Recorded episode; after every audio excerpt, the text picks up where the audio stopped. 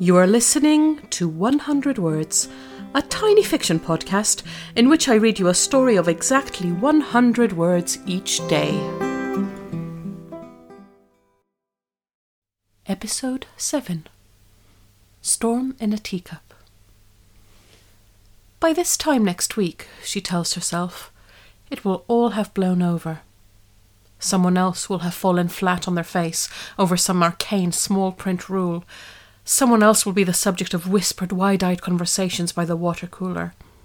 But before then, there's the conversation, which she knows will be calm and considerate and sympathetic to her plight, when in truth she almost wishes they'd come out and yell at her for being an idiot.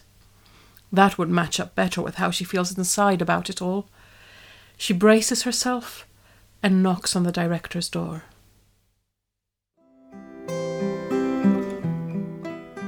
Thank you for listening to 100 Words. This podcast is written and produced by Marilisa Valtazano. If you enjoyed today's story, why not share it with a friend? Don't forget to tune in tomorrow for another 100 Words. Goodbye.